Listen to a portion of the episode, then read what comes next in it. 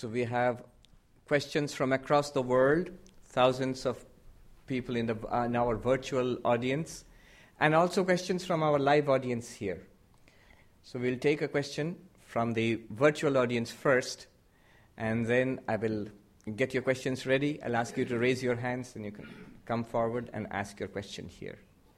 Yes, Diane.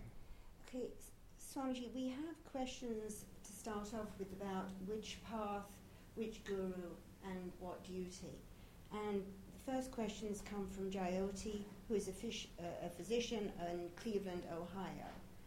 And he says, How does one select a path to follow? For example, Kriya Yoga, Vedanta, Bhakti, etc. Singing the Ramayana, for example, brings me to tears routinely since it tugs at the heartstrings. Listening to Vedantic talks is so utterly logical that it appeals to the scientist in me. However, I do not want to dig the proverbial well in too many places looking for water. It appears this is a question that one has to answer for oneself, but I am hoping for your guidance for a way out of this dilemma for those of us who are still living active samsaric lives. Then, which guru? Related to the above question, it is said that even the most knowledgeable guru cannot actually make one experience the divine Brahman. Yet, the need for a guru is emphasized for spiritual guidance. It is also said that for the true seeker, the guru finds the disciple and not the other way around. The definition of a true seeker may not fully apply to many like me, however. Yet it is exactly such people that perhaps need help the most. How would one know it is time? How would one recognize the guru? How should one seek a guru out? If one moves forward to choose a guru, then doesn't one automatically pre select a particular path? That brings us back to question number one. And then, then we have a question from Niraj, who says, I'm writing for guidance for one of the common problems we often hear and read about that you should follow your duty. But I don't know what is my duty. How, I di- how do I decide? So these are questions regarding the spiritual path and guru. You see, all the paths can be fundamentally classified into the four yogas Swami Vivekananda spoke about. Jnana Yoga, the path of philosophical discrimination, where we realize that I am Brahman by uh, in, an intuition by philosophy. Then there is the path of meditation, Raja Yoga or Patanjali Yoga, where the uh, idea is to meditate, to calm the mind down so that the truth becomes evident that I am the witness self. Then there is the path of love, which is the most common in, in all the religions of the world, where there's faith in God and love and surrender to God and trying to live, live a godly life. Then there's the path of converting our, our actions into spiritual practice, the path of service, uh, karma yoga. All these are different paths to uh, spiritual realization, and in the different religions of the world, you will find basically these are the main um, types of practices. They may go under various names. There may be various mixtures of these four. But fundamentally, these are the four kinds of practices we find in spiritual life. It's interesting to note that we have, even psychology says, we have three kinds of powers. There is the cognitive domain, thinking. There is the conative domain, will, doing something. And there is the affective domain, emotion, feeling. These are the three aspects of our psyche. And you can e- easily see that the three of them are related to three of the yogas. One of them is related, the cognitive domain is related to Jnana Yoga, the affective domain to Bhakti Yoga, and the conative domain to Karma Yoga. And Raja Yoga, of course, is the power of concentration, of focus. So, all of these powers are present in each of us. Swami Vivekananda, he pointed out that people are different. The same size shirt will not fit, fit any two persons. So people are different. We have different natures. Some are more active, some are more contemplative, Some are by nature more rational and uh, inquisitive. Uh, some are um, devotional. They, they find it much easier to love and surrender. So, depending on our own nature, the kind of path we take, it depends a great deal on, on our own nature. The, the safest and the most comprehensive path Swami Vivekananda recommended for everybody. He said the harmony of the four yogas Karma Yoga, Bhakti Yoga, Raja Yoga, and Jnana Yoga. It is the harmony of the four yogas that is the path that is most suitable for our modern age. In our lives, we should have a component of a philosophy, of reasoning, of understanding. We should have a, component of meditation, daily meditation, and a component where you love and worship and adore God in whatever form that is your tradition or what appeals to you. And also make sure that our lives are of use to others uh, in Karma Yoga. So, all of these four yogas are part of our spiritual practice. If you see the emblem of the Ramakrishna order, you find it, I think, here in, in, in the uh, lectern. Emblem of the Ramakrishna order, which Swami Vivekananda designed here uh, in the Vedanta Society of New York. Uh, he said that uh, the emblem represents all the four aspects. You have the uh, wavy waters, which represent karma. You have the sun of knowledge rising in the back, Jnana Yoga. You have the lotus of bhakti. And then you have the encircling serpent, which represents the power of Kundalini, which in turn represents yoga, uh, uh, Patanjali Yoga, the power of concentration. So, by, by understanding, by devotion, by action, and by meditation, one can realize God. This is what he recommended. Now, depending on our nature, the particular mix that we will follow will vary. You start off with all four, and you will see over time. You may be more attracted to Jnana Yoga. You may be a bhakta. You may be more attracted to Bhakti Yoga. You see, you notice within yourself that reciting the Ramayana brings tears to your eyes. That that says something about your nature. So one may have, one may develop a tendency towards, the, of, towards one of these paths. And the others should also be kept. Even though you may not be particularly attracted to a particular path, but should be kept as a part of one's spiritual repertoire. The reason is, even if we are not, not very comfortable or it's not very easy for us to do one thing, somebody says, I love working, I love serving people, but don't ask me to meditate. But invariably, the Swami will ask you to meditate. Somebody wants to meditate a lot, and he's told to go and, uh, go and work. Swami Ashokananda said, When I tell you to work, I can see the rebellious look on your face. You think perhaps that the Swami does not think highly of my, my cap- capabilities as a spiritual seeker. Perhaps he thinks I am not ready for meditation. Well, I will show him. And then Ashokanji says, And you will show me, but not in the way you think. So, often the paths which we are uncomfortable with or which we are not capable of doing so far, those are the paths which, will, which are of maximum benefit to us. Because those are the sides of our personality we have not yet developed. It's good to operate in a zone of minimal discomfort. In a zone of absolute comfort, growth is not possible. In a zone of great discomfort, again, growth is disturbed but some discomfort where you are pushing yourself a little beyond your uh, present capabilities, that's when we grow. So the harmony of the four yogas is to be kept in one's spiritual life. Guru is very important in spiritual life, especially in the Indian traditions. One reason is these are knowledge traditions, and knowledge always requires a, a teacher.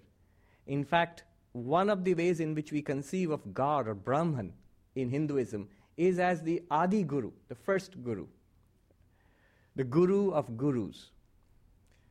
And in fact, the famous uh, Guru Stotram is there Guru Brahma, Guru Vishnu, Guru Devo Maheshwara, Guru Reva Param Brahma, Tasmai Shri Gurave Namaha. Now, whom should you select as a guru? Really speaking, guru is selected for you already. That's what we hear from our tradition. But certain criteria are mentioned in our um, in, in the Vedantic texts in the Upanishads. Shrotriya Brahmanishta Akamahata. One is the person must be well versed in the tradition. Which tradition? In Vedanta, we will say Vedantic tradition. Must be well, well learned in the Upanishads, Gita, in the Brahma Sutras, in Vedantic texts, and, able, and must have the ability to transfer this knowledge. But it need not be limited to the Vedantic tradition. Whatever tradition, the Guru should represent some tradition. There's a lot of uh, discussion about this. Why can't a person who has realized the truth, um, in a person who is uh, illumined, does not belong to any particular tradition, why can't such a person be my guru? Well, can be, but really it's very difficult to know who is illumined and who is not. And therefore, when you go out, say for example, you go out to um, a store to buy something, you would rather buy um, say, a computer or, or anything, a, a stove or, or a piece of equipment, which has the brand, you know, an accepted brand, an Apple or something like that, uh, which, which, you, which people trust and which people believe and which has delivered the goods again and again. So there is some quality control. You know that when it comes from this particular brand, there is some assurance of quality. If you're going to buy a computer, for example, you go to the shop and you buy a computer. But if you see a guy standing outside the sh- store and saying, hey, come here. I made this computer in my garage, and it's better than any computer you'll get in that sh- store. Now, mind you, he may be right. He just may be right. Who knows? But he may not be right also. And you have only that much money to spend. Now, almost always you will go and buy something from the store because there's a guarantee of safety there. Now, in the same way, we have these traditions. There are Vaishnava traditions, there are non dualist traditions, there are dualist traditions, there are Shakta traditions, Shaiva traditions, there are traditions in Christianity, various traditions, in the different religions of the world, in Buddhism, in other religions of the world, where something has continued for centuries, for millennia. We talked about the Buddha today, 2,500 years. Now, this tradition has continued, and there are reports of enlightened persons in this tradition year after year, century after century. So you know it works. So the person who's teaching you must belong to some tradition and must be learned in at least in that tradition, must have the ability to transfer the knowledge of the tradition. That's one. But that's not enough. Second, there are scholars who are learned in the tradition. But does that person practice it in his or her own life? Second thing is Brahmanishta. Is the entire life built around that teaching? Is the entire li- life built around spirituality? Brahmanishta means uh, dedicated to, established in Brahman. If the person is illumined, nothing like it. If the person is an enlightened person, nothing like it. That's best, of course. But that's very rare. And that's very difficult for us to verify. What we can do is look at the person's life is that person leading a spiritual life? Is it primarily a spiritual person? Or is spiritual teaching a part time job for that person? Uh, so, Brahmanishta means a person must be a full time dedicated, at least a spiritual seeker, if not a person who is already enlightened. And the third criterion for a guru is akamahata. Literally translates into not injured or not destroyed by desire. Does the guru want anything from you? If it says sure ways to God realization, $100 course, crash course in meditation, $50, come and uh, I'll teach you meditation in, in three days. You may crash, but I don't know if you will really learn how to. And there is some utility there, maybe. Again, I'm not denying it because um, uh, the person may know certain techniques and is teaching that technique. But a general, a good rule of thumb is um, the guru should not be making millions out of uh, the guru business. Uh, there's somebody who joked. He said there's only one business uh, which is not affected by Wall Street, you know, which goes ups and downs in the economy, and that's the religion business. So it should not be a business. It should not be uh, uh, where the guru wants something from you. That's why the idea was all knowledge, and especially spiritual knowledge, is sacred and therefore free. In the traditional ashrams in India, the guru would actually support the disciple staying in the ashram. it take the help of the king or the other rich benefactors in society. But those who were studying and, and learning in the ashram, they were not expected to pay anything to the guru. Only after completion of studies they would might, might give a gift, a guru dakshina. So these are the three criterion. Um, Shrotriya, well learned in a particular tradition. Where does this person come from? You should ask that question. Second, completely dedicated to spiritual life. And third is does not want anything material from me. Okay. And the last question was about uh, what is my duty in life? Well, there is a in traditional scriptures, you find the concept of swadharma, your own dharma. That was mm, easily defined in ancient India, not so easy today. Why was it defined in ancient India? Because they had a rigid social structure.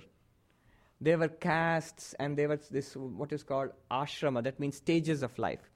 So there were four castes in general uh, the priestly, the, the warrior caste, and the business class and uh, caste and the uh, laborer caste.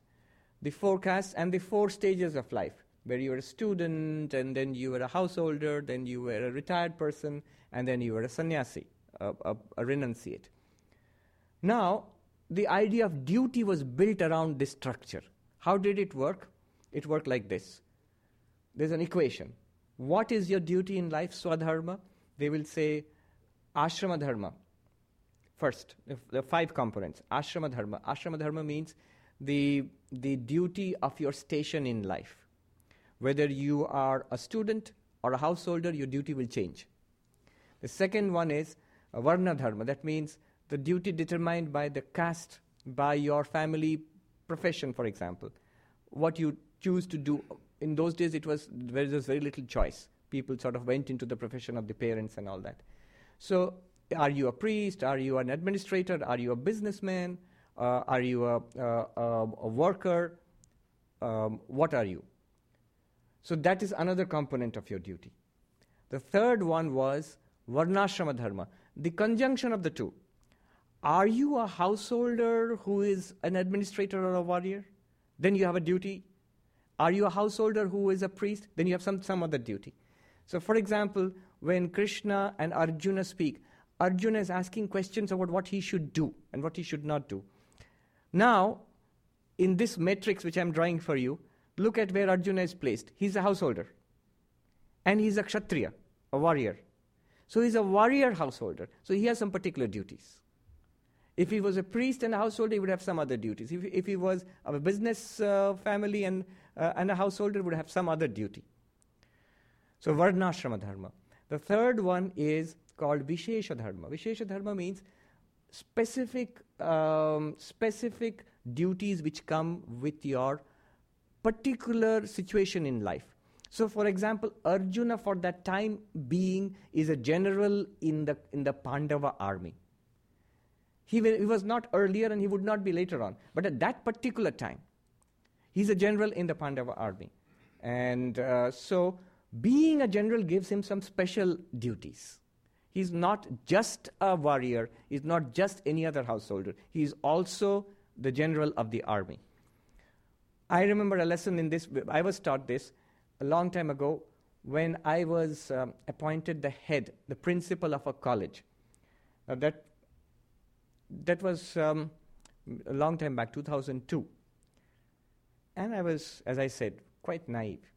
So I was made the principal, and then they said, "So you are from now on, you are in charge of the college." And I always had this monastic identity very, very strong in me. I said, uh, "Look, I don't care about all this. I'm a monk, and that's it for me." Then the principal who was retiring before me, he sat me down. He was not a monk; he was a professor, uh, a householder, but he handed over charge to me. He sat me down and in private, nobody knows about this, and for the first time speaking out. He said, Look, I was not yet a Swami, I was a brahmachari. he said, Look, Maharaj, I understand and appreciate your monastic ideals, but also remember, as long as you are sitting in this chair, you are the principal of the college, and people look up to you, and as long as you are you have taken up this role, you must play this role too. You cannot say that, oh, I'm just a monk, I'm not the principal. So that's called Vishesha Dharma. I was not the principal earlier, and I'm not the principal of the college anymore. But it, as long as you are there, you are expected to fulfill a role. Now look at the roles that we fulfill in life. There are specific roles in situations. You may be the manager of a company, there are duties for that. You may be a father or a mother, there are duties for that. You may be a son or a daughter, there are duties for that. You may be a friend, a member of the community. If you accept that you are a citizen of the country, if you accept that I'm a member of this community, if these are the roles you accept, yes, then you cannot refuse to fulfill the obligations which come with that role. You have to. What is the connection with spiritual life? Remember, all of this is meant for spiritual development. Do it positively, do it seriously, it helps in spiritual development. Howsoever little, but it does help. So, this is called Vishesha Dharma. And the last one is Sadharana Dharma, general Dharma, which are truth, unselfishness, self control, something that human qualities everybody must have. These fall within the universal Dharma of everybody. So, what have I said? The question was, What is your dharma?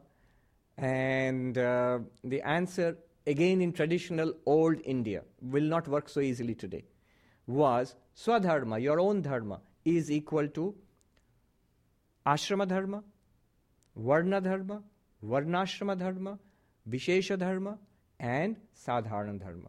The five components your, station, your station in life, your role in life, the combination of your station and role, uh, then your specific situation in life, and the general qualities of a human being.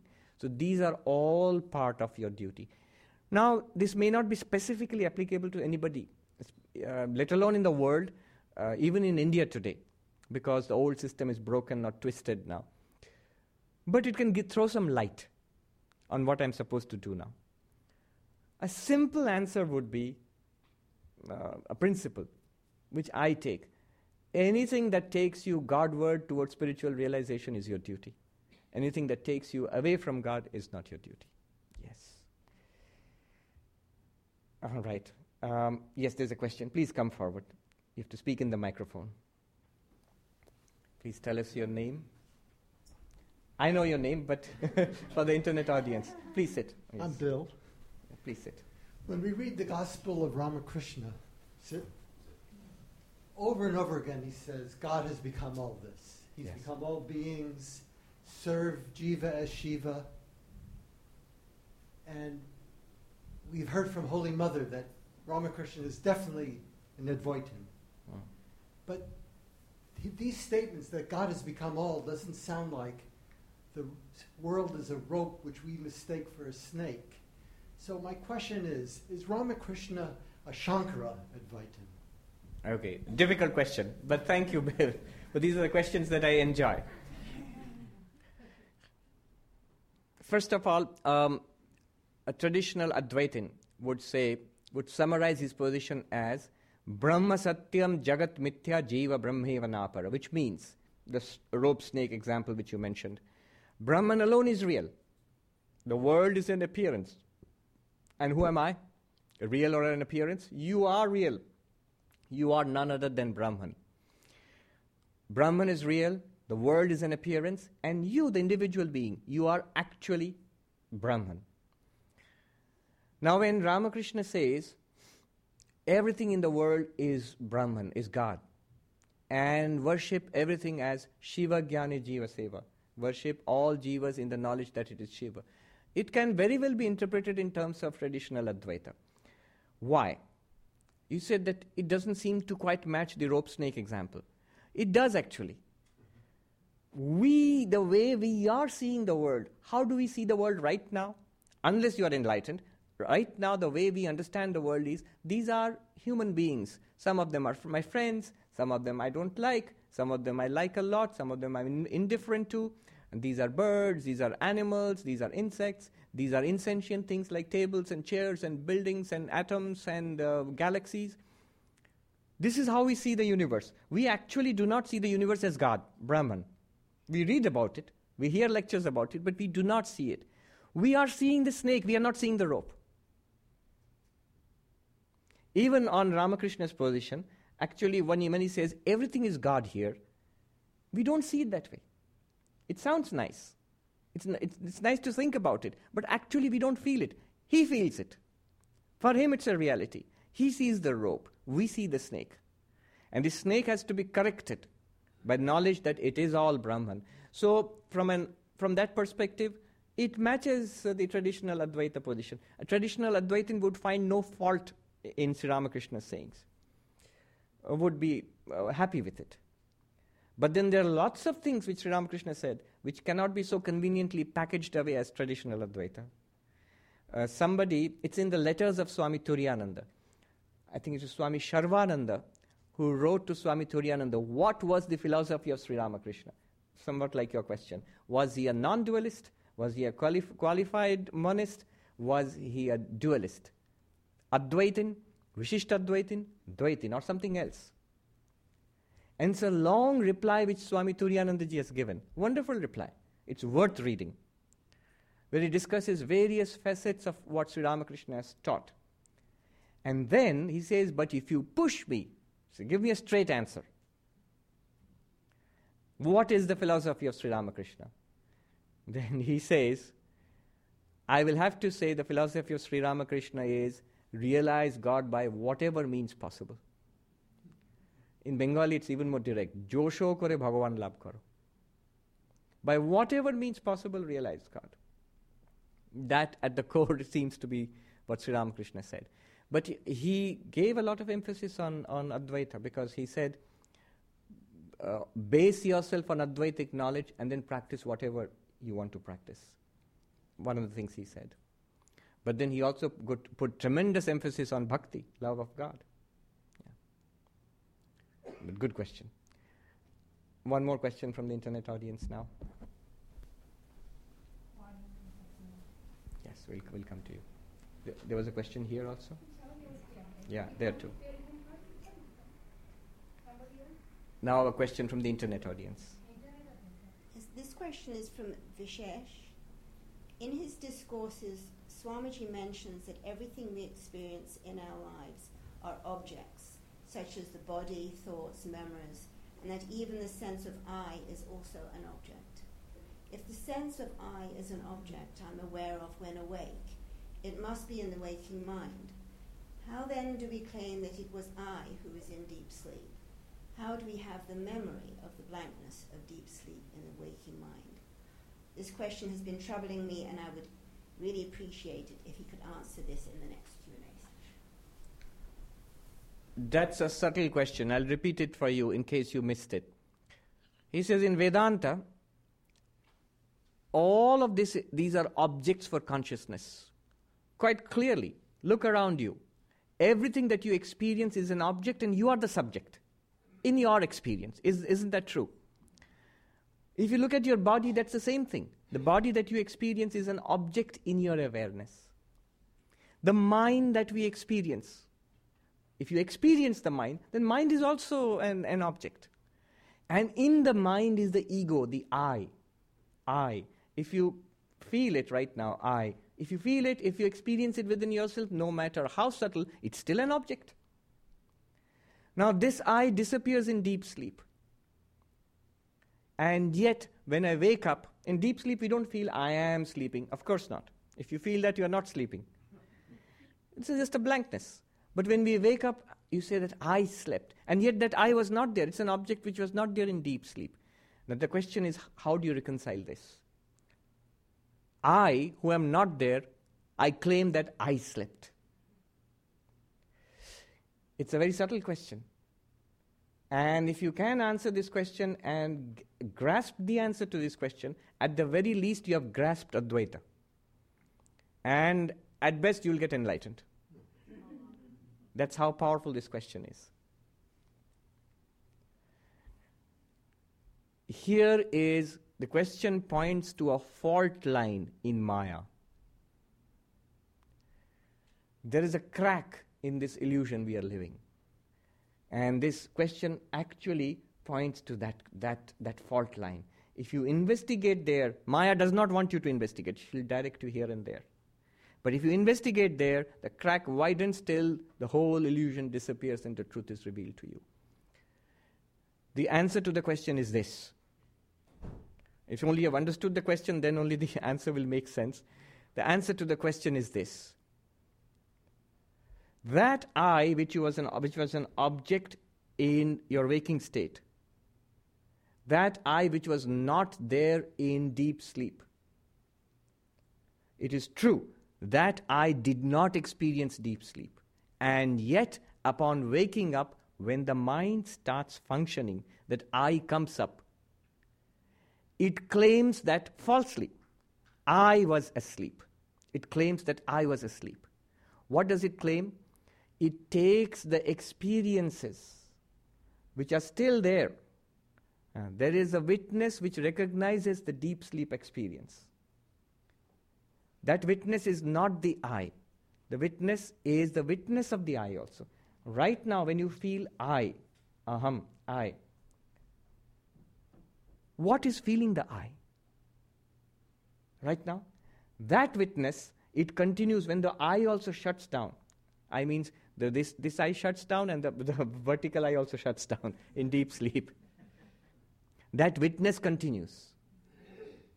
And the experience of deep sleep is a technical point. The experience of deep sleep is recorded in Ajnana, in the Anandamaya Kosha. The exact, the answer you'll find in uh, Vedanta Sar, it says, Ati sukshma bhi ajnana vritti bhi. By an extremely subtle movement of Ajnana, Anandamaya Kosha, this experience of deep sleep is also recorded.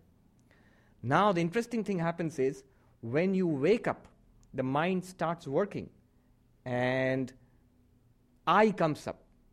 And those experiences are there. And the I falsely, mischievously, coolly takes up the experiences of that and said, I was asleep. The ego was not there. The witness experienced, the real Atman, the Sakshi, experienced the deep sleep experience. Illumine that.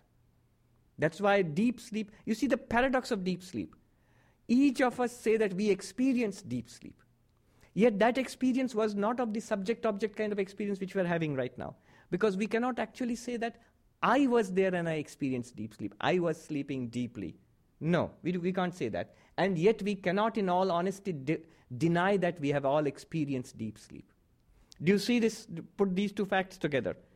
Then something startling emerges. What experienced deep sleep? What is it in you that experienced deep sleep? The witness. Uh, the witness. And instead of answering that quickly, can you actually trace it back? Can you try to feel it? Because that real witness is right now, it's present right here. Can you get some clarity about it? What will happen is you will be free of the ego. You will realize, I am not I.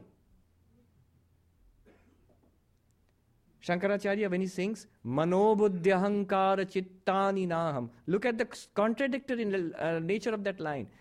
He says, I am not the mind, I am not the intellect, I am not the memory. They're all objects. But funnily enough, he says, I am not the ego. Ego means I. Literally, if you translate that, put it on paper, it will read, I am not I. We sing it happily and think it's very profound. But what a stunning thing he has said I am not I.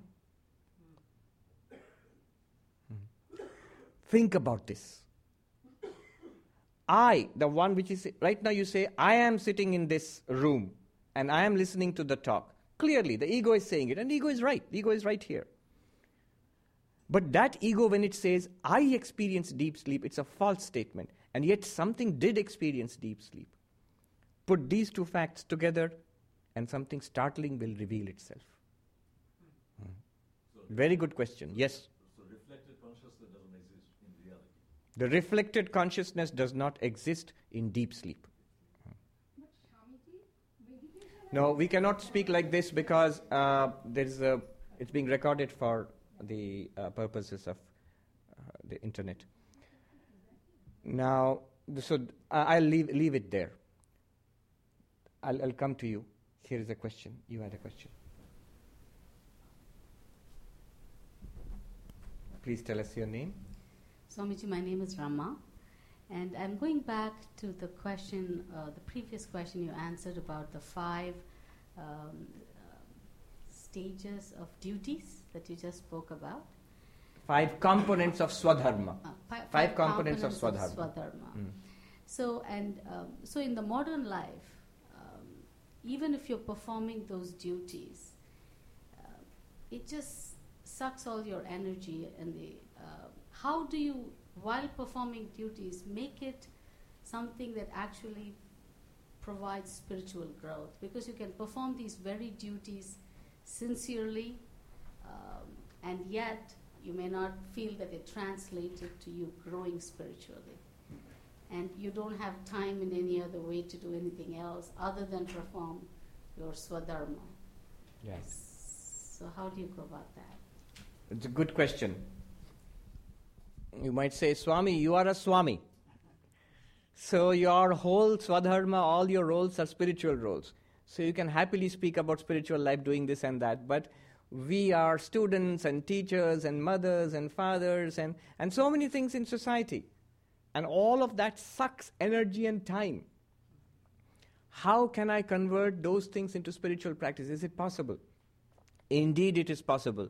Swami Vivekananda, once walking in Almora with Turiyanandaji, he said, Hari Bhai, this time I have started a new path. This time, that means in this age, I have carved out a new path for the youngsters who are going to come after us. They will work for the welfare of others, and thereby they will uh, develop themselves spiritually. I'm paraphrasing, this is not the language he used. This conversion of our day to day activities into spiritual practice, this is a central teaching of, of Swami Vivekananda. Sister Nivedita said, henceforth no division between the sac- uh, sacred and secular. To labor is to pray. To have and hold is as sacred a trust as to renounce and quit. The shop floor, the, the factory floor, and, and the office, and the, and the place of business, they are as fit a place for the meeting of man and God as the cell of a monk. How can we do that? Every work that we do, at the beginning of that work, remember God, whichever form you worship. That my Lord, this is my dharma, my swadharma in front of me, my, the role you have assigned me to play. I'm going to play this role, and mentally I offer it to you. Like a flower I offer at the feet of God, I offer this action at your feet. At the end of the work, when you're finished, again remember the Lord and you offer, offer that. Slowly, the attitude will be everything that I'm doing. It may be I'm doing my job in the office. It may be that I'm taking care of children in the ho- uh, home or in the school.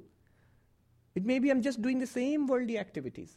But internally, there'll be a tremendous transformation that I am doing everything for my beloved Krishna or Rama or, or, or Christ, whatever. Whichever form of God you are worshipping, concentrate on that, that I am doing these activities as worship to God. And make sure more and more, I don't want anything from that for myself. I am doing it as a service to God. So, two things. One is connect the activity to God, and second is a component of unselfishness as much as you can bring in. Remember, common sense. If you are holding a job, that does not mean that tomorrow onwards you'll, I'll do the job, but I won't take salary from you anymore. It's not sustainable. you can't do that. Here, uh, we are running an ashram, so even as a monk, I have to take donations.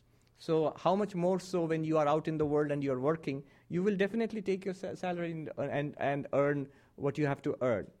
But that apart, there should be no other particular uh, selfish desire behind act- that action. You know, selfish desire is like, by this job, by this uh, role, by this uh, uh, salary, or by this promotion, I will be fulfilled. That's a worldly attitude to God. I will be fulfilled by God alone, by God realization alone, by spirituality alone. And these, all these things will help me. The duty which we have in life is not against spirituality. When we think of it as duty, that's something that I have to do and finish it somehow, then I'll do, I'll do my spiritual practices, then it becomes a terrible burden.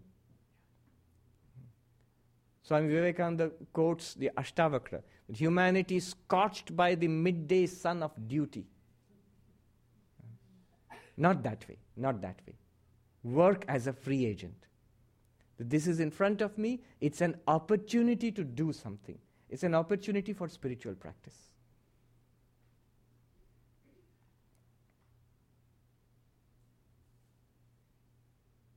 There was a quote yesterday, a devotee um, showed me a quote on her computer.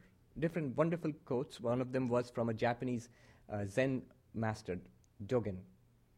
And it says, um, if, you, if, this, if you think that the self confirms 10,000 things, you are in delusion. But if you think 10,000 things confirm the self, you are enlightened. Now, that person who showed me, she said, hmm, I think, well, I don't know what that means really. You know what that means? It's a very profound truth. 10,000 things means your life. Everything in your life, what you see, what you hear, what you do, what you smell, what you touch, what you enjoy, what you suffer. If you think that's what you are doing in life, all of this, you say, yes, you are in delusion, according to Dogen.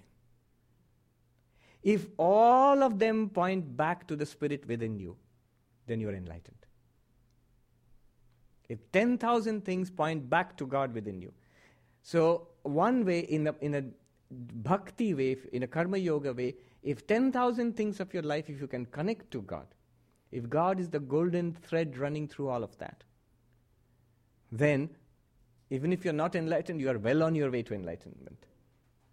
If that does not appeal to you, if you are impersonalistic by nature, non dualistic by nature, then you say, put the word God out of the equation.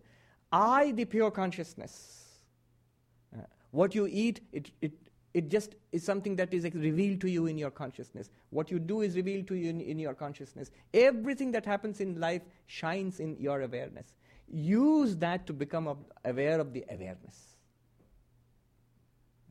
Like you would use a mirror do you use a mirror to look at the mirror, or do you use the mirror to look at your face? When you're looking at the mirror, are you looking at the glass? Usually not. You're looking at the reflection. Similarly, everything in the life, life is a mirror which reveals God to you. When you're looking at life and say it reveals life to me, mostly unhappy, then you're looking at the glass in the mirror. You're not looking at the reflection. Okay. One more question from the internet audience.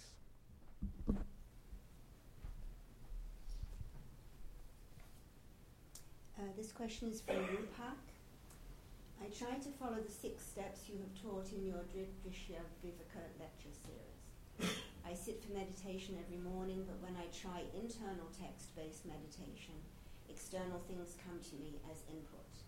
I can close my eyes but can't close my ears. Birds chirping, clocks ticking come to my ears, even though no thought is present or just the Vedantic text is present at that moment. I feel that external and internal is getting mixed up for me. As I understand, this body mind, though nothing but a unit of some atoms, has a special capability through the witness consciousness that is enabling this piece of matter to hear, see, touch, smell, taste, and think. Is it really possible to have the internal text based meditation? My own breathing movement also comes as a distraction. Can you please let me know if I'm doing something wrong which I can correct? Very good question. Very good question. Do you know what it refers to? In the text Drigdrishya Viveka, towards the end, there are six meditation techniques. And he's talking about the first two of those meditation techniques. What are the meditation techniques? It's a nice segue into this question from the, uh, the earlier discussion. You know, the 10,000 things in life?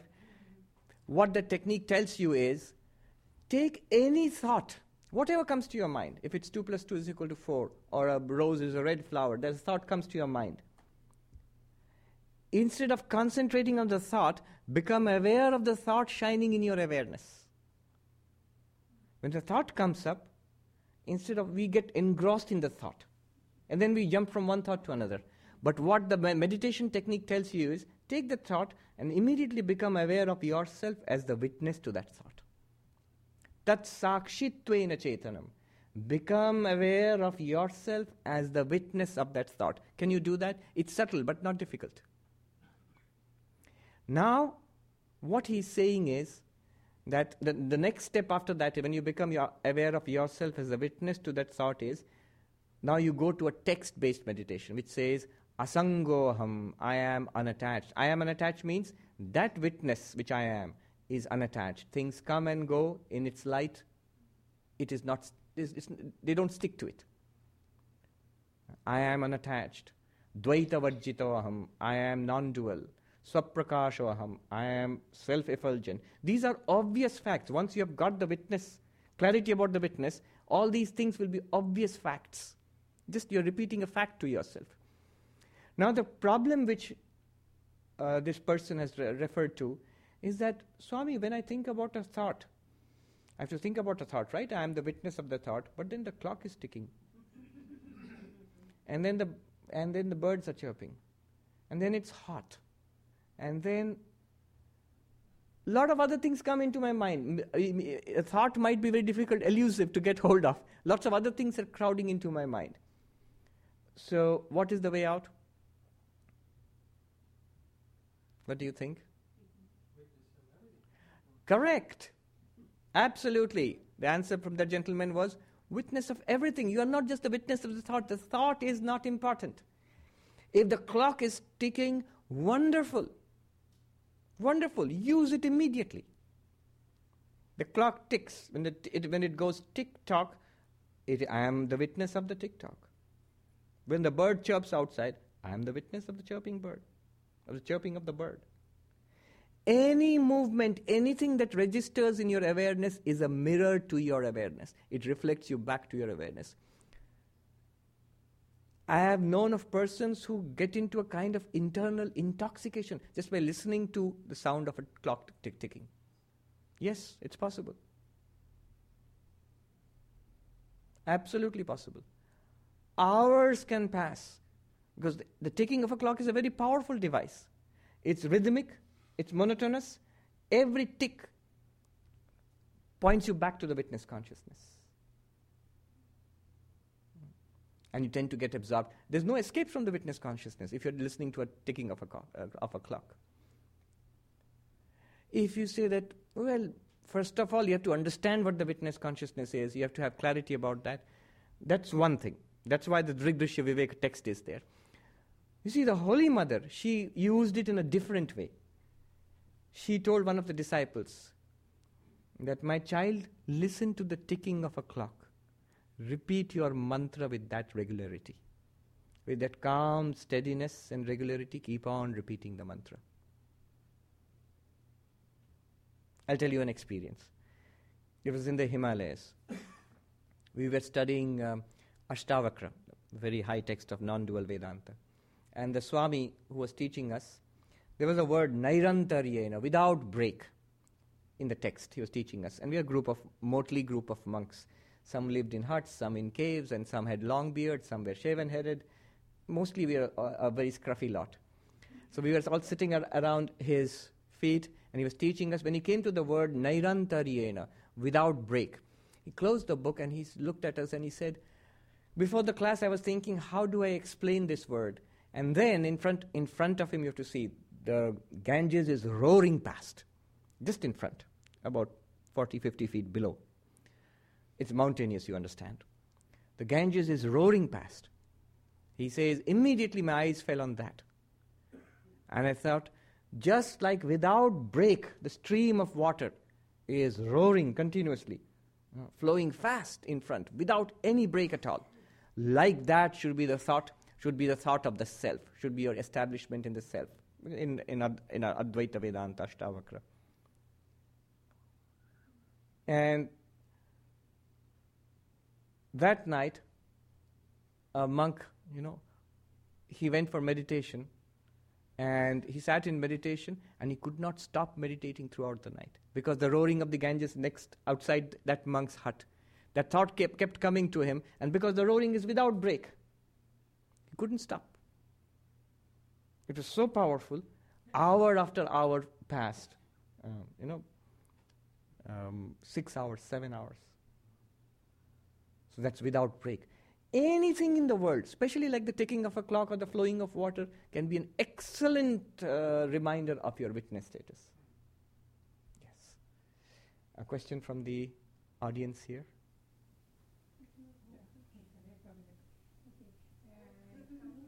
You have to come forward and speak in the microphone. No, first sit and take up the microphone. Yes, please sit. Please sit. Because it's being recorded, Yeah. that's why. Okay. Please sit down. Sit. Okay. The question, two questions before, In the microphone. uh, two questions before when we are talking about I, my, I think in course of meditation and prayer, subject and object both disappear. I cannot come. When you meditate, when you pray, we do not ask God to anything I or who I am. We just, those subject and object disappear automatically in course of prayer and meditation. I think. Another question when Bill was asking, that is an excellent question. I it little bit bothers in my life. Living in an existential world, the socio-moral vocabularies are so strong today. Even you try to pray to God to in search of mystic, mysticism, touching the re- uh, spirituality to go to real from unreal, in that case, existential world, their moral vocabulary, socio-moral vocabulary is so powerful and guided the way it is hard. People could understand us, what we are doing and what we are looking for on plain view. Like you are a person, you are Swamiji. We all know you are a spiritual seeker. But I am an ordinary person. Okay? And the moral vocabulary is so powerful, people misread me. They think they read me in wrongly. That's why, how could we cross that boundary when you are talking about God and we are in search of mysticism that going from unreal to real? Then that moral vocabulary association should I not think come. I think I understand the question. Yes. The first part about meditation and the subject and the object disappearing, I think that was more of a comment. There was not there wasn't a question there. That's very good. And the second thing is about other people misunderstanding spiritual seekers. One thing is that unless a person is a seeker to some extent, it's no use talking about these things to, to such a person. Uh, so, person, uh, it will not be real to that person. But then the truth is that people are seekers. There are so many people who are seekers. And if you want to communicate with them, if there's even a little bit of genuine questioning, you have to understand the vocabulary. You rightly pointed out the vocabulary is important. You have to understand what are the terms that person is using and on what terms you can relate to that person. So, yes, a little bit of adjustment you have to do. But it only works with the person who is interested. If a person is not interested, then, uh, then we are also not interested. Vedanta is very patient. If you are not interested, we say, fine, go and do the thing. There must be something you are interested in the world. So go and do it, pursue it, and we will wait. This life, next life, life after that, many, many lives hence. There is no hurry. Swami Vivekananda's language, he says, take your time, there is no hurry. he, he was half serious when he said that. All right, a question from the internet audience. This is from Arvind, who is in Brisbane, Australia. In one of your talks recently, you mentioned your discussion you- with the. Bu- Yeah. In one of your talks recently, you mentioned your discussion with the Buddhist monks at a conference where the monks went into a, went into a huddle after you invoked neti neti. I have a question about the nature of consciousness in the two schools of thought. From what I have gleaned from listening to your talks, it seems in the Vedanta school, consciousness is primary with the attributes of Sat Chitananda. In some of your talks, you have mentioned that the mind borrows this consciousness, much like the moon borrows its light from the sun. On the other hand, my understanding of the Buddhist school is that they have developed the idea of Anatman, no self. Thus, the Buddhist school says shunyata is primary. If my understanding is correct, then, in such a case, consciousness is not primary and must be generated or developed somehow from shunyata. That is my question. How does consciousness arise or form from shunya in the Buddhist view? Maybe you can give a short answer to this question, or if you could point me to some book that I can read. All right, always my favorite question. the contrast between um, the Hindu schools of thinking and Buddhist schools. Let me set out the contrast first before attempting to resolve it. The dualistic schools of Hindu thought, by which I mean, for example, the Nyaya, the Vaisheshika, the Sankhya, the Yoga, these schools of Hindu thought, they claim that in addition to the physical body, Sthula Sharira, we have a subtle body, Sukshma Sharira. And that is not subject, it's not a matter of belief. We experience it all the time. We experience life and thought and memories. All the time we are experiencing it. That which you are experiencing as a first person private experience within yourself, that's the subtle body. So we have a subtle body, Sukshma Sharira. And in addition to that, we have uh, the Atman, the self, self with a capital S. The physical body dies at death, the subtle body goes on for life after life, but when you are enlightened, the subtle body also falls off and you realize you are the unchanging Atman. So, physical body, subtle body, Atman, the self. Now, along comes the Buddhist and says, physical body and subtle body are matters of experience. Where is this precious Atman of yours? Physical body, series of changes subtle body, mind, and intellect and memory, another series of changes. Beyond this, what else exists? Everything is temp- temporary, transient, everything is momentary, everything is empty. The word which he used, shunyata, emptiness. Empt- they are they have uh, their self nature, empty of self nature. That means there is no inherent, unchanging nature to anything. That was the Buddhist insight. And it's a very powerful challenge a very powerful challenge. And the Buddha said, Anityam, Anityam, Sarvam Anityam. Temporary, transient, transient. Everything is transient. Everything goes away.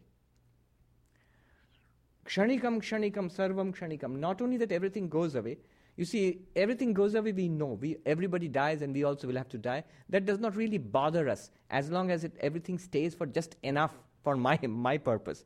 If the house li- is uh, can stay steady for 50 years or 100 years, it's good for me. I'm going to use it for 50 years or 100 years. After that, doesn't matter. If the body lives for 30, 40, 50, 60, or 80 years, good enough for me because uh, um, I'll do whatever I can in that period of time. If the cookie melts in my mouth and is gone in 10 seconds, that's also good enough for me because I can taste it in those 10 seconds. So, temporary is okay with us. We really don't mind temporary uh, impermanent, we don't mind. But Buddha goes on further, spoil sport that he is. He says, Kshanikam, Kshanikam, not only temporary, momentary, momentary. Everything changes from moment to moment. It does not stay steady for, let alone for decades and centuries, it does not stay steady from one second to the next. That may sound like a startling claim from our common sense point of view, but as we go on, modern sciences more and more has shown that everything is a whirling mass of particles a whirling mass of change continuously all around us. Just from our perspective, some things seem more steady than others. Kshanikam, kshanikam, sarvam kshanikam. And hence, shunyam, shunyam, sarvam shunyam. Void, void, all is void. And then finally, dukkham, dukkham, sarvam dukkham. Hence, because, because it is transient, because it is momentary, because it is void, everything is of the nature of dukkha, suffering. If you feel the suffering, you're feeling the reality. If you feel pleasure and happiness, you are deluded. Because there was suffering before it, there is suffering at the end of it, and there is suffering underneath it. Any joy that we have. So, real spoil sport. The Buddha. But a hard truth. Now, in this mass of change, where is this permanent Atman you are speaking about? So the Buddhist launches a two pronged attack. One is on your permanent soul, Im- the, your immortal soul. There's no such thing, the Buddhist says. And the second one is the, uh, the partner to your immortal soul, the poor God, an immortal God, unchanging reality called God. The Buddhist launches an attack on that too. Where is this God you speak about? Both are equally are impossibilities. An immortal God sitting somewhere way up in heaven. Where? And your own immortal soul you speak about, Atman. Where? You can't prove it. And thus began a thousand year battle between, literally a thousand years, from around 2005, a little after the Buddha, when the philosophical schools of Buddhism began to grow strong, till the disappearance of Buddhism from India around 800, 900 AD. So, for more than a thousand years, there was a philosophical debate, a battle between the Hindu schools and the Buddhist schools. And it was good because it led to a flowering of philosophy. Very sophisticated philosophy developed over a thousand years.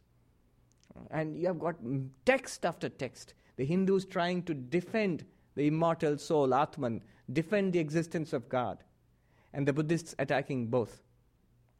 The great Hindu logician Udayanacharya, uh, around 10th century AD, there is the famous story of how he goes to, he fought against the Buddhists. He, had, he has two classic books which are still studied. One is called Atma Tattva Viveka, where he tries to prove with extremely subtle reasoning that there must be a permanent, unchanging consciousness at the back of everything changing. Otherwise, this life is not possible. He tries to explain that. And then the second book is Nyaya Kusumanjali, where he gives nine proofs for the existence of Ishvara, of God, against the Buddhist opponent. So this kind of a great logician, you know, he goes to, there's a story that he goes to Jagannath temple in Puri and for darshan, for the, for the uh, darshan of Lord Jagannath. And at that time, the doors are closed because uh, offering is going on, the bhoga offering to the Lord is going on, the doors are closed. So there is a very funny Sanskrit shloka attributed to Udayanacharya. It seems he composed it when he saw the doors closed. He said, My Lord, now you are so proud and you shut your doors to me. But when the Buddhists come and attack you and try to disprove your existence, you run to me for proving your existence. now you won't let me go in and uh, I know I have your audience and all, but but you're but you are helplessly dependent upon me to prove your existence when the Buddhist comes and attacks you. Anyhow, humor apart, this was the situation. Now, what does Advaita bring to the mix? Swami Vivekananda, you wanted a text. Swami Vivekananda, Practical Vedanta lecture number 4, where he takes up the Buddhist position, the Hindu dualist position, and reconciles it with the Advaita non dualist position. There's a lot more to be said about this, but I'll mention just this. What does Swami Vivekananda say? Look at the classic example of the snake and the rope. It is not that there is a rope and on top of that there is a snake. That you drive the snake away and then you get the rope. No. These are not two different things, a rope and a snake. The rope is mistaken as the snake. What you think is the snake is the rope itself. Mistakenly, snake. Taken for what it is, rope. In ignorance, snake. In knowledge, rope. Similarly, he says both the Buddhist and the Hindu dualist are right. The Hindu dualist is right when he says there is an immortal reality called the soul or God or whatever it is. And the Buddhist is right when he says that there is nothing apart from this, which you call God or uh, soul. It is the same thing which you regard in ignorance as a mass, mass of whirling change, which we see as this world. And in knowledge, you will find all of this is nothing other than Brahman. It's not that there is a soul and there is a body, mind, and universe separately. Advaita says there is only one thing. In ignorance, it is regarded as world, as body, as mind, as jiva, in individual, jiva and jagat. In knowledge, when you get Brahma Jnana, this very Jiva Jagat becomes none other than Brahman for you. you. That's why enlightened persons will keep on saying, I see God everywhere. What does that mean? That person does not say, I see the world and I see God in heaven. Which Vedantin says that? Nobody. They all say, I see God everywhere. Which means, everywhere means where? Here. He might as well say, I see the rope in the snake. He never says, I see a rope and a snake. no. It is what you consider to be the snake, the uh, person who knows, he says it's a rope. It's what we consider to be a mass, a changing mass, a physical mass of change called the body, a mental mass of change called the mind. Known in reality, it is nothing other than Satchidananda. So, this is how Vivekananda reconciles it. Now, is it accepted? No. There are scholars who accept it, there are scholars who do not. On both on the Vedantic side and on the Buddhist side, there are uh, scholars and monks and teachers who will not agree that uh, the two are ultimately the same. I remember speaking to a Buddhist Lama in uh, Delhi Univers- in Delhi University. There was a seminar. The Lama spoke, I also spoke, and afterwards, um, a person in the audience, a lady, said to the Lama, um, uh, Holy Lama, what the Swami was saying and what you say, they seem to be very similar. This is the problem with the Hindu mind. They immediately find the oneness behind everything. they don't stress the differences, they stress the unity. So, they, they, they are, uh, they, they, seem to be very similar, what you are saying and the, what the Swami is saying. I, was, I spoke from the Advaita perspective, and he spoke from the Tibetan Buddhist perspective. And so the Lama, he smiled and he said, No, actually, they are different. You know, there are a lot of differences. And I stepped in doing the Hindu thing, saying, Yes, there are differences, but there are different paths that lead to the same conclusion. You know? And then the Buddhist, not to be outdone, the Lama said, Yes, yes, same meeting point, but after that, again different.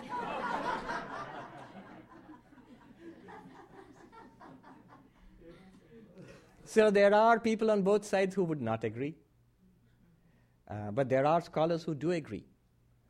Um, if you read a book called The Central Philosophy of Buddhism, Central Philosophy of Buddhism, T.R.V. Murti, you will see Tibetan Buddhism, there is um, Mahayana, Madhyamaka Buddhism of Nagarjuna. It's explained in, um, in terms which are very Advaitic, non dualistic. I've also had occasion to mention Sam Harris, who's a very popular atheist speaker here in the United States. And he says religion is mostly hypocrisy and nonsense, superstition. But he says there are these two traditions. One is Advaita Vedanta, and the other one is Tibetan Dzogchen Buddhism, which have a core of truth in them, and it's the same truth both are, both are speaking about. There is a professor of, uh, of religion a philosopher actually, in Australia, a lady, Miri Albahari. And I find in her work, she is primarily a scholar of Buddhism, and, and the way she interprets Mahayana Buddhism, especially Madhyamaka Buddhism of Nagarjuna, is very close to Advaita Vedanta of Shankara. And she, she mentions it explicitly, they the two are very close. Why I mention her is that she is coming to give this talk about Advaita Vedanta and the problem of consciousness in NYU next year and I have uh, invited her to come and speak here to us. So I really hope she does come and speak to us. But she speaks about exactly this problem. Yes. We have run out of time. You must tell me when the food is ready. You must let me know. Yes. So there is a question from the. Yes, please come. And somebody else raised a hand there? Yes, I'll, I'll come back to you. Yes, there's a mic. Please tell us your name and please sit. My name is Shri, and uh, just, I guess, talking about Buddhism, um, I'm thinking of this concept of compassion that yes. the modern Bu- Buddhists are talking a lot about now. And, and with this, I'm asking a very personal question, but I'm, I think it probably affects a lot of people from time to time. So, you know, we try to have compassion and we try to have empathy, and sometimes we think we're doing great.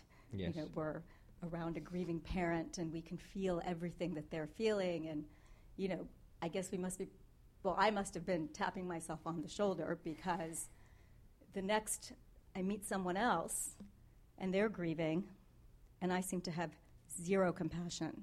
Hmm. I seem to have judgment.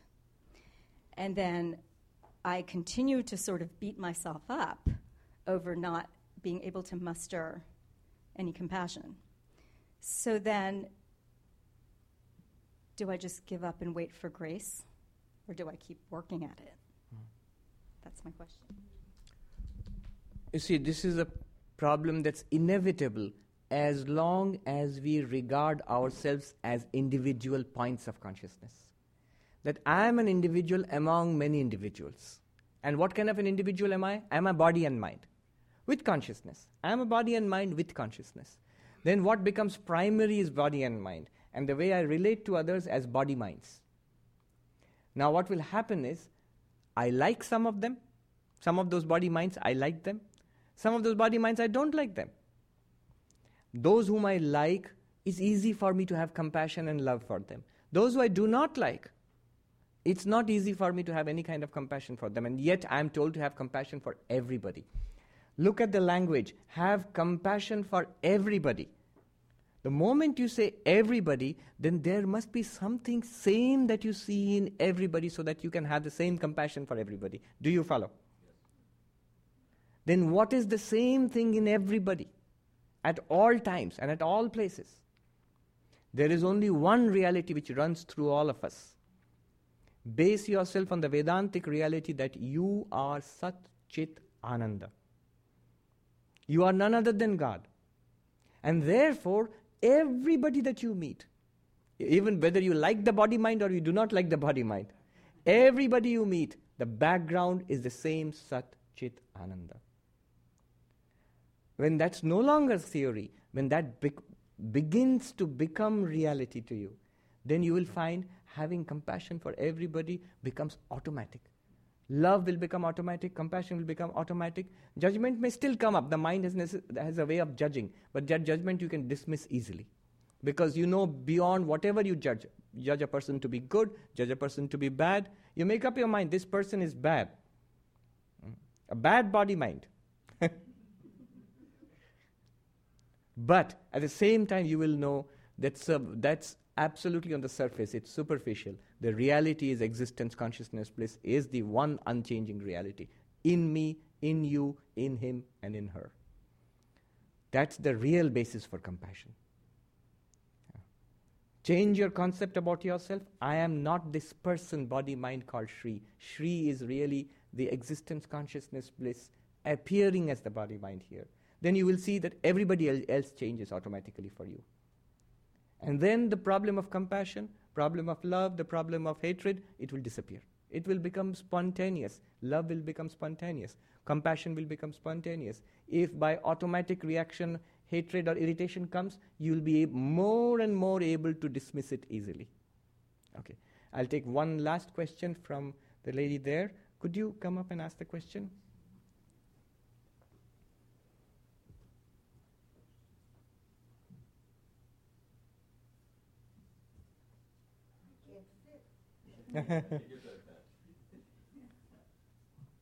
Come to the mic here and ask the question. I hear the food is ready, so we will make this the last question. There's the microphone. Uh, my name is Pat. This is a somewhat confused question, so I apologize to all hungry people. Um, In the microphone, yeah. Um, a Zen master was asked and said, to me, uh, I asked, What is Buddha mind? And he said, Non holding. Now we come to Vedanta and God. The Buddhist idea is this continuous motion, voidness is motion, nothing held. But the Vedantic idea, I've been told, is you must not confuse prana with God who does not move. But my problem in meditation is how do you get from this, from my infatuation with prana, yes. with prana, to the non moving state? Right. It's not at all a confused question. It's a very good question and very precisely put and most Vedantically put. So, yes. Non holding is the essence of the Buddha mind. And it, it applies very equally to the Vedantic mind also. Anything objective that you hold on to as yourself. I am this, I'm holding on to a changing body. It's continuous change. What am I when I say I am this body? I am prana, if I hold on to that. Continuously flowing in and out, like the bellows pumping in and out, air flowing in and through me, life forces coursing through me, continuously changing, like the ebb and flow of a tide. Prana courses through me. What watches the prana?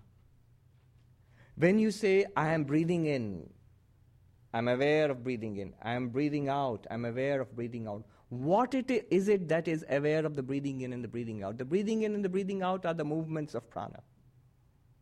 What is it that is aware of the breathing in and the breathing out? That is not moving in and out. That is aware of the movement of the prana. Is it moving itself? No. If you come to the Taittiriya Upanishad, you ask the question, What am I? You start with the body. You clearly see that you cannot be the body for certain reasons. It's external to you. I'm, i feel I'm inside this and I, this is an object. This is something external to me. It is changing and I'm, I am unchanging. It is uh, an object of my experience. I am the subject of the experience. For certain reasons, I cannot be the body. For exactly the same reasons, I cannot be the prana. We're not denying that the prana is there. Let the prana move in and out. You've got to keep on breathing. Yes? Until you're enlightened, you have got to keep, keep on breathing. So, yes. And then the mind. The mind moves continuously. Look deeper within the prana, thoughts, ideas come. But you are aware of the movement of the mind. Is it not? And then the intellect, even that which you are using to understand all of this. You are aware of the movement of the intellect. Anything that you are aware of is not the Atman. But my problem, In the, in the microphone, yes. my problem is it's not thought so much, but when I meditate, I feel this incredible seething energy, which is very nice to feel. Hmm. but I can't get beyond that. It's, it's like the energy is Right. always there and very pleasurable. But, but you said, look at the words you used. I feel this incredible energy. It feels pleasurable. Yes, I feel this energy. What feels? That's right. But how do I get beyond enjoying the feeling? You don't have to- I'm stuck. Uh, the, the, this way, this way. The moment, follow this carefully. The moment you recognize that there is something that is aware of the surging of this energy within me, what you are asking is, how do I stop the energies from surging, or how do I get beyond the feeling of pleasure of in, in reveling in that energy? The Vedantic answer is you don't have to. All that you need to notice is that someone, something here is aware of that energy. Just notice that. Let the energy be there. Let it seethe within you. Let it course within you. Let your mind enjoy that energy too. If you cannot sit for long for meditation, you feel so energetic, you have to get up and walk, get up and walk. The Atman is not disturbed. All you need to notice is that it reveals that surging energy, that feeling reveals the ever present awareness within you. If one day do not feel that energy, you feel tired or quiet, and it is the same awareness which notices that energy, the same awareness which notices the lack or diminishing of that energy. That is what you are. Let the play of prana go on. Why, why disturb it? Let it go on. The, the body, the prana, the mind, these are creations of Ishvara, of God. You need not destroy them, to, to, you need not transcend them to become uh, enlightened. You are already beyond them. You need not. And you cannot. How can you get rid of prana? So you get rid of prana, God forbid, then we, we, we die then. So we need, we need not do that either. And we should not do that either. Why not? Here is the crucial, I'll end with this. Here is the crucial secret. It is that very surging of prana which you are noticing like a mirror, it reveals your own existence also. The mirror, it's not me, but it reflects my face. The experience of the surging prana, it's not you, it's not the Atman, it's not the real you, but it reveals the real you because it shines in your light. It is revealed in your awareness. It's a door to, to self realization. Does it make sense? It makes sense, but it's very hard. No. You, you, you, you, you, know, you know what is hard? You know what is hard? Controlling that prana is hard. Controlling that prana, that's what you feel as being hard. Can I control that prana? Can I somehow transcend it, go beyond it, where it ceases to disturb my meditation? That's what you're asking. It doesn't disturb my meditation. It In the is microphone. my meditation. I could do that all day. Just surges of energy all over the place. All you need to do is then watch the, the watcher. Watch the watcher means as the surges come and go, it reveals you as the not surging watcher. That's the little space to find. the little All the time. All the time. A little, it just, in fact, it's just a reversal. It's like right now you are immersed in the mirror and delighted by the reflection of your face in the mirror. All you need to do is let the mirror be there, let the reflection of your face be there. Just remind yourself that's the real face here, not there. What is being reflected here is really me here. So the fascination with the mirror and the face will go away. Right now, we are, we are like a person who has forgotten her, his or her real face, very fascinated with the mirror. Oh, nice. Huh? And somebody wants to take the mirror away. No, no, no. I'll lose my face if the mirror goes away. But my face is not in the mirror. We know what the problem with the, with the real face is and what the advantage of the mirror is. Mirror reflected face advantage is you can see it. And the problem with the real face is you cannot see it. But once you realize this is the real face which is reflected there, then you're not dependent on the mirror. If you remove the mirror, you cannot see the face anymore. But you know it's there. You're not craving for the mirror. Yes. It will work. Don't worry. Just relax. Uh, it will work. All right. Um, before I close, there are a couple of announcements. So, this is the last Ask Swami session until the end of September because we are closing for summer after today's session. So, there will be no, no more classes in July and August till the middle of September. The next Ask Swami session will be at the end of September. Um, at this point, I would like to wish everybody a very happy and pleasant summer. I would like to pray to Sri Ramakrishna, Ma Sharada, and Swami Vivekananda to bless us all with peace and joy. Let none here be touched by sorrow. Let gladness and joy fill our summer. Sarve atra sukhina santu, sarve santu niramaya, ma kaschit dukkha bhagava vayat. I pray to the to Thakur Ma and Swamiji to bless all of us here. Om Shanti Shanti Shanti हरिः ॐ तत्सत् श्रीरामकृष्णार्पणमस्तु।